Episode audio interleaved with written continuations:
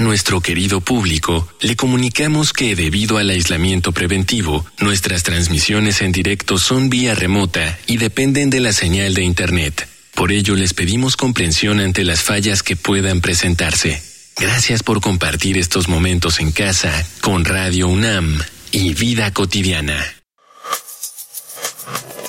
Radio UNAM y la Escuela Nacional de Trabajo Social presentan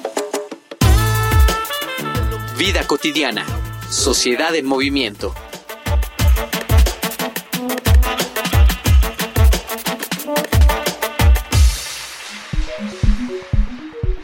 Es común el argumento de parte de los detractores del feminismo que la palabra feminicidio es una forma de institucionalizar la discriminación, pues establecer una división entre un feminicidio y un homicidio es una forma de separatismo y, por lo tanto, de negar la igualdad entre hombres y mujeres.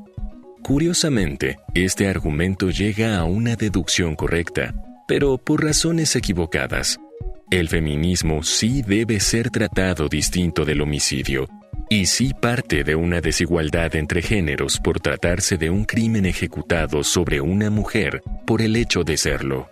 Mientras que para el homicidio puede haber muchas causas, para el feminicidio el móvil principal es establecer una jerarquía, un desplante de poder, una personificación de que a una mujer se le puede tratar de cualquier forma solo por su género es la más grave muestra de que a la mujer se le trata como un objeto que se puede desechar. Y de ahí la importancia de que los feminicidios deban investigarse de forma distinta y no deben invisibilizarse. Hoy, en Vida Cotidiana, Sociedad en Movimiento, hablaremos sobre feminicidios y perspectiva de género con Sayuri Herrera Román, titular de la Fiscalía Especializada para la Investigación del Delito de Feminicidio de la Ciudad de México. Muy bonita tarde, bienvenidas, bienvenidos. Soy Ángeles Casillas, como siempre, agradeciendo que nos sintonicen. Entre tantas problemáticas que que aquejan a nuestra sociedad y, particularmente la mexicana, pues una de ellas y de las más graves lamentablemente son los feminicidios.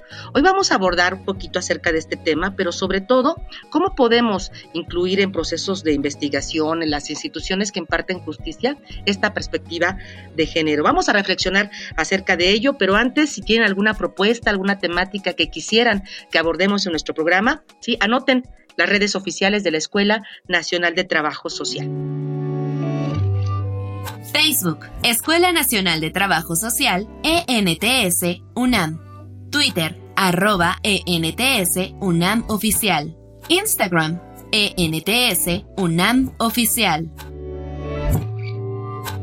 Nuestra invitada para platicar y reflexionar acerca de feminicidios y la perspectiva de género, cómo se incorpora, la maestra Sayuri Herrera. Maestra Sayuri, muy bonita tarde, bienvenida al programa. Muchísimas gracias por la invitación, gracias a la Universidad, la Escuela Nacional de Trabajo Social y a tu público. Muy agradecida. Al contrario, vamos a empezar con estas reflexiones y sería como muy importante que nuestro auditorio pudiera partir de una diferenciación, ¿no? De, en cuanto a lo que es feminicidio, homicidio. Vamos a empezar. ¿Qué entendemos cómo se tipifica y qué características debe tener el feminicidio para que se conceptualice de esa manera. Sí, el feminicidio es un delito que se tipifica en la Ciudad de México en el año de 2011 en el artículo 148 bis del Código de el Código Penal de la Ciudad de México y básicamente lo que dice es que es eh, se sanciona la privación de la vida de las mujeres, aquel que prive de la vida a una mujer por razones de género, eh, se le sentencia de 35 a 70 años de prisión y allí mismo se establece cuáles son las razones de género. Básicamente esa es la diferencia entre un feminicidio y un homicidio. De manera objetiva en el tipo penal, cuáles son las causas que pueden acreditar la discriminación hacia las mujeres. Y el código refiere, por ejemplo, eh, el depósito de los cuerpos, su exhibición o su abandono en lugar público, lesiones infamantes o degradantes, mutilantes que sean perpetradas en agravio de las mujeres sobre sus cuerpos. Eh, también refiere la incomunicación previa, la violencia doméstica, la violencia doméstica, los antecedentes de violencia psicológicos, este, físicos, patrimoniales, económicos en agravio de las mujeres, la relación víctima-victimario en la cual si es un, eh, una pareja sentimental, el esposo, el esposo, amante, amante, si hay una relación de confianza escolar, de trabajo, si hubo amenazas previas, ¿no?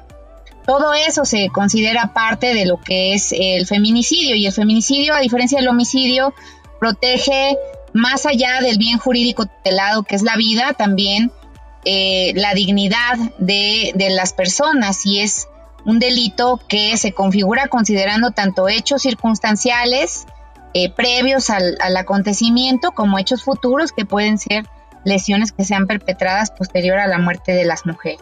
Ahí está, ahí está el concepto y muy clara la, de, la diferencia entre homicidio y feminicidios. Lamentablemente, con todo el espectro que nos compartes, maestra Sayuri, pues sí, este, me parece que nuestras cifras en cuanto a feminicidios van en aumento y así, así es la característica. Desde tu experiencia a nivel nacional primero y después si hay una, un panorama diferente, cómo se viven, cómo es está esta problemática a nivel nacional y particularmente en la Ciudad de México. Hay un debate sobre si ha aumentado o no ha aumentado el feminicidio. Yo lo que les puedo decir que eh, hay una eh, cifra sostenida de mujeres que han sido víctimas de feminicidio en la Ciudad de México, pero lo que quiero también eh, que, que quede un poco más claro es que nosotras en la Fiscalía de Investigación de Delito de Feminicidio, cuando investigamos con perspectiva de género, lo que estamos haciendo es acreditar las razones de género en aquellas muertes violentas de mujeres que antes no se acreditaban como feminicidios. Es decir, o sea, la cifra eh, se ha mantenido desde hace bastantes años, ¿no? Todavía más allá de 2016, 2017, 2018, se ha mantenido la cifra. El punto es que eh, se categorizaba como homicidios. Y ahora la Fiscalía de Investigación del Delito de Feminicidio está encontrando en esas muertes violentas que antes se catalogaban como homicidios, está encontrando que había razones de género. Es decir, estamos acreditando de manera detallada cuáles son las motivaciones eh, que obviamente se corresponden con la discriminación hacia las mujeres para eh, la privación de la vida, ¿no? Es decir, se está investigando mejor, se está investigando con exhaustividad, con oportunidad, y eso está permitiendo también el acceso a la justicia para las mujeres y la visibilización de eh, el fenómeno y también de esa manera la posibilidad de eh, tener medidas que prevengan y que erradiquen el feminicidio, porque lograr el acceso a la justicia, reducir la impunidad, abatir la impunidad, pues tiene como resultado eso, ¿no? Tiene como resultado que se erradique eh, un fenómeno que nos agravia y que obviamente en, en, la ciudad, con el compromiso de una alerta por violencia de género contra las mujeres, que implica la coordinación interinstitucional, pues nos facilita también contar con el apoyo de la Secretaria de las Mujeres, eh, de los Centros de Justicia para las Mujeres, la coordinación entre distintas instancias para lograr la reducción de los feminicidios, pero sobre todo para, como han dicho bien las madres de las víctimas, como han dicho también las estudiantes, las organizaciones de mujeres, pues permanecer con vida, ¿no? Y con, y con una vida este, que sea además una vida digna. Claro que sí, vamos a abonar a lo que nos estás compartiendo con más datos que pues de alguna manera reflejan este panorama, estadísticamente hablando, sobre el feminicidio. Vamos a una infografía social. Infografía social. El tipo penal feminicidio permite observar la relación entre la muerte violenta de una mujer y factores estrictamente relacionados con violencia de género.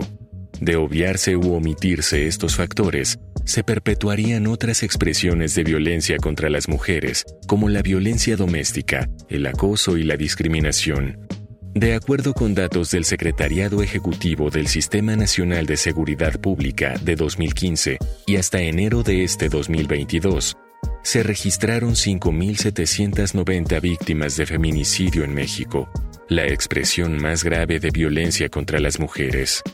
Para el 2016 fueron 647, en el 2017 766, para el 2018 sumaron 917, en el 2019 973, en el 2020 978 y en el 2021 se registraron 1.015 feminicidios. El Estado de México encabeza la lista con 147 feminicidios cometidos en 2021. Le sigue Jalisco con 74, Ciudad de México con 72, Veracruz con 70 y Nuevo León con 69. En enero de este año se reportaron 79 casos de feminicidio, 83 en febrero, 75 en marzo y 82 en abril. Hasta este último mes sumaron 319 crímenes de este tipo. Es evidente, la violencia en contra de las mujeres ha aumentado. Casos como el de Devani Escobar y Yolanda Martínez en el estado de Nuevo León han causado una amplia movilización social para presionar a las autoridades debido a los fallos que presentan los protocolos de búsqueda y la impartición de justicia. En la Ciudad de México, de acuerdo con la Fiscalía General de Justicia, entre enero de 2019 y abril de 2022, han sido vinculados a procesos 7.620 agresores por distintos delitos contra mujeres. Entre enero y abril del presente año, se han reducido en un 36% las muertes violentas de mujeres en la Ciudad de México en comparación con el mismo periodo en 2020. La tipificación del feminicidio es importante, no solo porque reconoce y evidencia un tipo específico de violencia que surge de una problemática estructural y sistemática que conocemos como violencia de género, también es un esencial en la búsqueda de un sistema penal que garantice los derechos de las mujeres, niñas y adolescentes de México. Que exista el feminicidio como tipo penal no solo obliga a que se lleven a cabo procesos de impartición de justicia con perspectiva de género, también permite resaltar que existe una necesidad constante en desarrollar todos los procesos de la esfera pública con esta perspectiva. Mejorar el sistema de impartición de justicia en los casos de presuntos feminicidios implica la capacitación efectiva de todos los individuos involucrados en el proceso, y eso es una necesidad fundamental para un sistema penal eficaz e igualitario. Estamos platicando con la maestra Sayuri Herrera acerca de los feminicidios y la perspectiva de género. ¿Mito o realidad con lo que nos compartiste antes de nuestra eh, infografía? ¿Hay más muertes? ¿Se ha incrementado esta cifra o lo que nos querías decir con lo que nos compartiste es que ahora se está tipificando de una manera diferente por todas estas características y con ello supongo eh, la obligación de visibilizar y de trabajar para que esto este pues se vaya erradicando. Exactamente. Como les decía, estamos las razones de género y eso es diferente.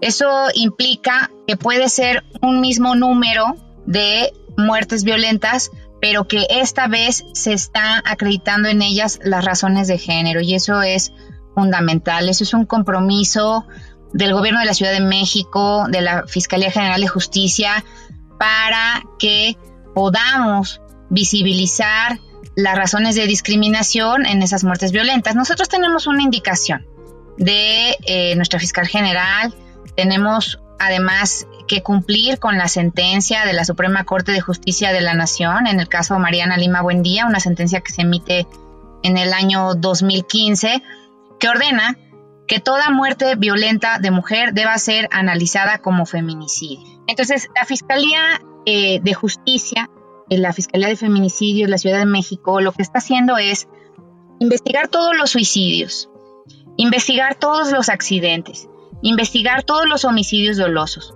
investigar incluso aquellos casos donde son aparentes muertes naturales, para escudriñar en cada uno de esos casos si se trata o no de un feminicidio. Es decir, no dar, no dar por hecho que se trata de un, de un suicidio, no dar por hecho que se trata de un accidente, investigar, como diría Descartes, con la duda metódica por delante, ¿no? No dar por hecho, porque nuestra tarea se corresponde con un principio de exhaustividad, de oportunidad, eh, antes, antes de incluso del, feminicidio de Lesbi Berlín, cuando todavía no teníamos una Fiscalía General de Justicia autónoma, cuando no teníamos eh, una Fiscalía de Feminicidio, las investigaciones en estos casos se investigaban en eh, fiscalías denominadas territoriales, que son pues las fiscalías más cercanas a los domicilios de las personas que habitan la ciudad, eh, no sé, tu, fiscalía en Cuauhtémoc, la fiscalía en Coyoacán, la fiscalía Tláhuac. Y ahora, cuando se trata de mujeres, las fiscalías saben que tienen que llamar directamente a la Fiscalía de Investigación del Delito de Feminicidio para que nosotros tomemos conocimiento de los hechos y tengamos la dirección de la investigación. En el caso Lesbi Berlín, estudiante de la UNAM, que pierde la vida el 3 de mayo de 2017 en Ciudad Universitaria a manos de su pareja, que también era trabajador de la UNAM, se inicia la investigación en la Fiscalía de Coyoacán, ¿no? Y, y de ahí la experiencia de que no, no se investigara en su momento con perspectiva de género, no se recabaran de manera exhaustiva los indicios en el lugar de los hechos, que concluyera un supuesto suicidio, atendiendo a estereotipos de género, a prejuicios ¿no? respecto de, de, de, lesbi como mujer, como, como mujer joven. Y justamente eh, del caso que nos estás compartiendo, el caso de, de lesbi, es que tenemos un testimonio, nada más y nada menos que de la mamá de lesbi, ¿no? Eh, cómo, cómo, cómo fue y cómo lograron que a partir de esta experiencia lamentable pudiera incorporarse la perspectiva de género. Vamos a escucharla, vamos a nuestro segmento de Voces en Movimiento. Voces en Movimiento. Mi nombre es Araceli Osorio Martínez y soy madre de Lesbi Berlín Rivera Osorio, víctima de feminicidio el 3 de mayo de 2017 en el campus Ciudad Universitaria de la UNAM. La manera en que la entonces Procuraduría de Justicia de la Ciudad de México trató el proceso de mi hija, pues fue falto de seguimiento al protocolo que para la atención a las muertes violentas de mujeres existe. No hubo una perspectiva de género que se incorporara a su trabajo inicial. Tampoco hubo la debida diligencia, ya que desde un inicio lo que hicieron fue ocupar una serie de estereotipos de género contra mi hija y sobre todo hacer público el hecho de que se trataba de un suicidio. Con esto, pues lo que ellos hicieron es pasar por alto la sentencia Mariana Lima Buendía, que lo que marca es precisamente que toda muerte violenta de una mujer tiene que ser investigada en un principio como feminicidio y derivado de la investigación que se realice de manera oportuna, adecuada, descartar este tipo penal por alguna otra hipótesis. Y bueno, pues lo que ellos hicieron desde un inicio pues fue contrario y esto que ellos hicieron de colocarlo como un suicidio fue algo que a nosotras como familia nos costó muchísimo trabajo revertir y bueno, esto no debió haber pasado. Entonces, nosotras lo que hemos planteado es que es urgente, que es necesario que de verdad se trabaje de manera coordinada, que de verdad se le dé un peso a investigar y a procesar y sancionar esta violencia de género contra las mujeres, porque las medidas de satisfacción tienen que ver con eso, con que las familias tengamos la seguridad de que la autoridad o las autoridades correspondientes cumplieron con todos y cada uno de los protocolos de investigación, que investigaron, que procesaron esa información y que no hay lugar a dudas de que el responsable va a estar pagando una condena.